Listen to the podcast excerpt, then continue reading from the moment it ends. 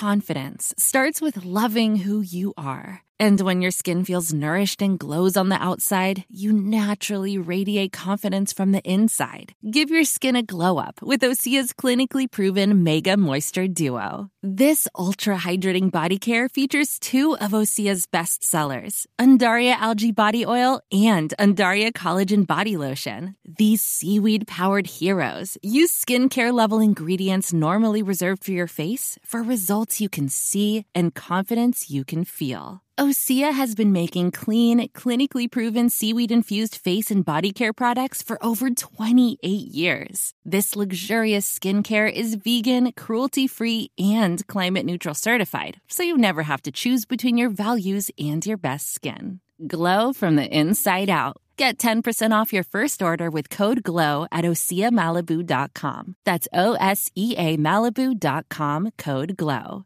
Hola Aldo, ¿cómo le va? Buenas tardes. Hola, bien, buenas tardes, ¿cómo estás? Bien, bien, afortunadamente. ¿Cuál va a ser su destino? ¿Para dónde compró tiquete? No, bien, la verdad, primero que todo, ahorita pensando en descansar con la familia, todo eso, siempre que termino una temporada, pienso mucho como ponerme a descansar con la familia y esperar a ver, hay opciones y siempre, gracias a Dios, hay un... hay opciones y, y esperar y tomar una muy buena decisión ante todo. ¿Pero las opciones están acá en el mercado colombiano o, o en el fútbol internacional?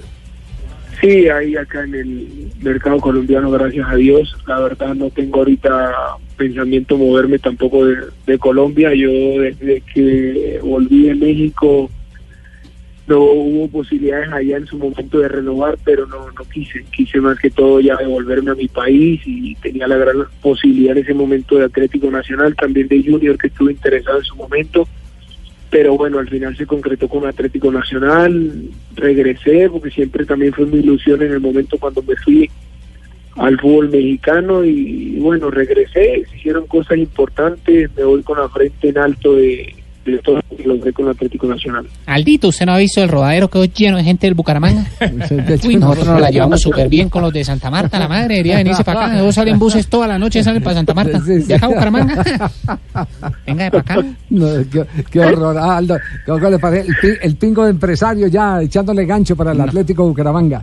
Eh, pero, pero, pero ¿quiere una gran capital, Aldo? ¿Cómo? ¿Quiere jugar en una gran capital? Es decir, cuando cuando me refiero a gran capital, una de las cuatro o cinco ciudades más, eh, más pobladas de, de Colombia, con, con equipos con eh, escudo eh, lleno de tradición. Sí, sí hay opciones, oye, sí hay opciones, lógico que tú sabes que siempre, hasta que en su momento no se concreten todas esas cosas, uno no puede eh, darle firme, eh, la firmeza a las cosas. Pero bueno, la bendición a Dios es que hay opciones, y mientras hay opciones uno se siente tranquilo, se siente feliz, y deja muchas cosas en manos de Dios. Aldo, ¿cuál es el secreto para tener treinta y ocho años y seguir tan cotizado en el mercado de, del fútbol? La carrera, yo creo que es importante, el profesionalismo que siempre ha tenido uno. Yo he sido un jugador en ese sentido muy profesional, muy responsable, no he tenido problemas con noche ni nada por el estilo. Yo siempre he tenido en mi cabeza y he tenido los pies sobre la tierra de, de cuidarme, parte de la nutrición, de todas esas cosas. Yo creo que es muy, muy fundamental para hoy en día tener treinta y ocho años y, y por ahí tener el deseo todavía de seguir jugando. ¿En qué momento cree que se, se terminó ese ciclo con Atlético Nacional? Javier, yo por ahí hace dos, tres meses, cuando veía que quizás porque no tenía la, esa continuidad, porque quizás para el técnico en ese momento no era... no lo veía de esa manera, lógico que uno respeta todo eso, no ha tenido muchos técnicos en su carrera y por ahí vi que estaban sucediendo esas clases de cosas, entonces uno dice y que era un momento bonito para, para dejar a un lado y, y dejar esa gran historia que he tenido yo con Atlético Nacional, porque no es de ahora, fue de un dos mil siete donde logré cosas supremamente importantes como un bicampeonato, donde logramos el primer bicampeonato de Atlético Nacional. Y eso ha sido muy importante. Siempre que tuve la oportunidad de estar en el Atlético Nacional, dejé huella. Ya, y eh, eso es lo que hoy en día me deja muy tranquilo. ¿Y, y, y eh, se va eh, manteniendo el romance con los hinchas que muchas veces lo respaldaron o hubo, o hubo desgaste Eh, como pasa cuando eh, en el fútbol no se consiguen las victorias que, que siempre persiguen los seguidores. No, la verdad, Javier, siempre existió ese romance, yo siempre sentí ese respaldo de ellos, siempre corearon, corearon mi nombre, siempre se sintieron ellos agradecidos por lo que siempre que estuve yo con Atlético Nacional dejé títulos, dejé huellas en conjunto de, de todos los compañeros, porque no solamente fui yo. Eso fue un trabajo en conjunto de, de los compañeros, del cuerpo técnico en su momento, de la directiva, de todo. No, la verdad, yo con la hinchada Atlético Nacional, mi respeto, siempre viviré eternamente, eternamente agradecido con ellos por ese respaldo, ese respeto y, y la verdad, la manera como siempre corearon mi nombre. Aldo, ¿con qué recuerdo se queda de esta última etapa que inició en dos mil diecisiete y con varios entrenadores además? Me quedo con el recuerdo de la Recopa, de la Liga del dos mil diecisiete y esa final de la Copa Águila que ganamos, porque era un trofeo que no que no tenía, no tenía aquí en el fútbol colombiano, y más de la manera como se logró, porque fue un semestre difícil, fue complicado y, y sabiendo de un partido muy difícil en Manizales, donde yo marco dos goles, que para mí va a ser in, inolvidable. Sí. ¿Cuántos títulos acumuló finalmente con Nacional? Cinco, con Nacional cinco títulos. Cinco títulos. Mm, ¿qué tal? ¿Y en el total de la carrera cuánto lleva? Llevo ocho títulos en total en mi carrera. Aldo, ¿tiene, ¿tiene contado los goles en toda su carrera?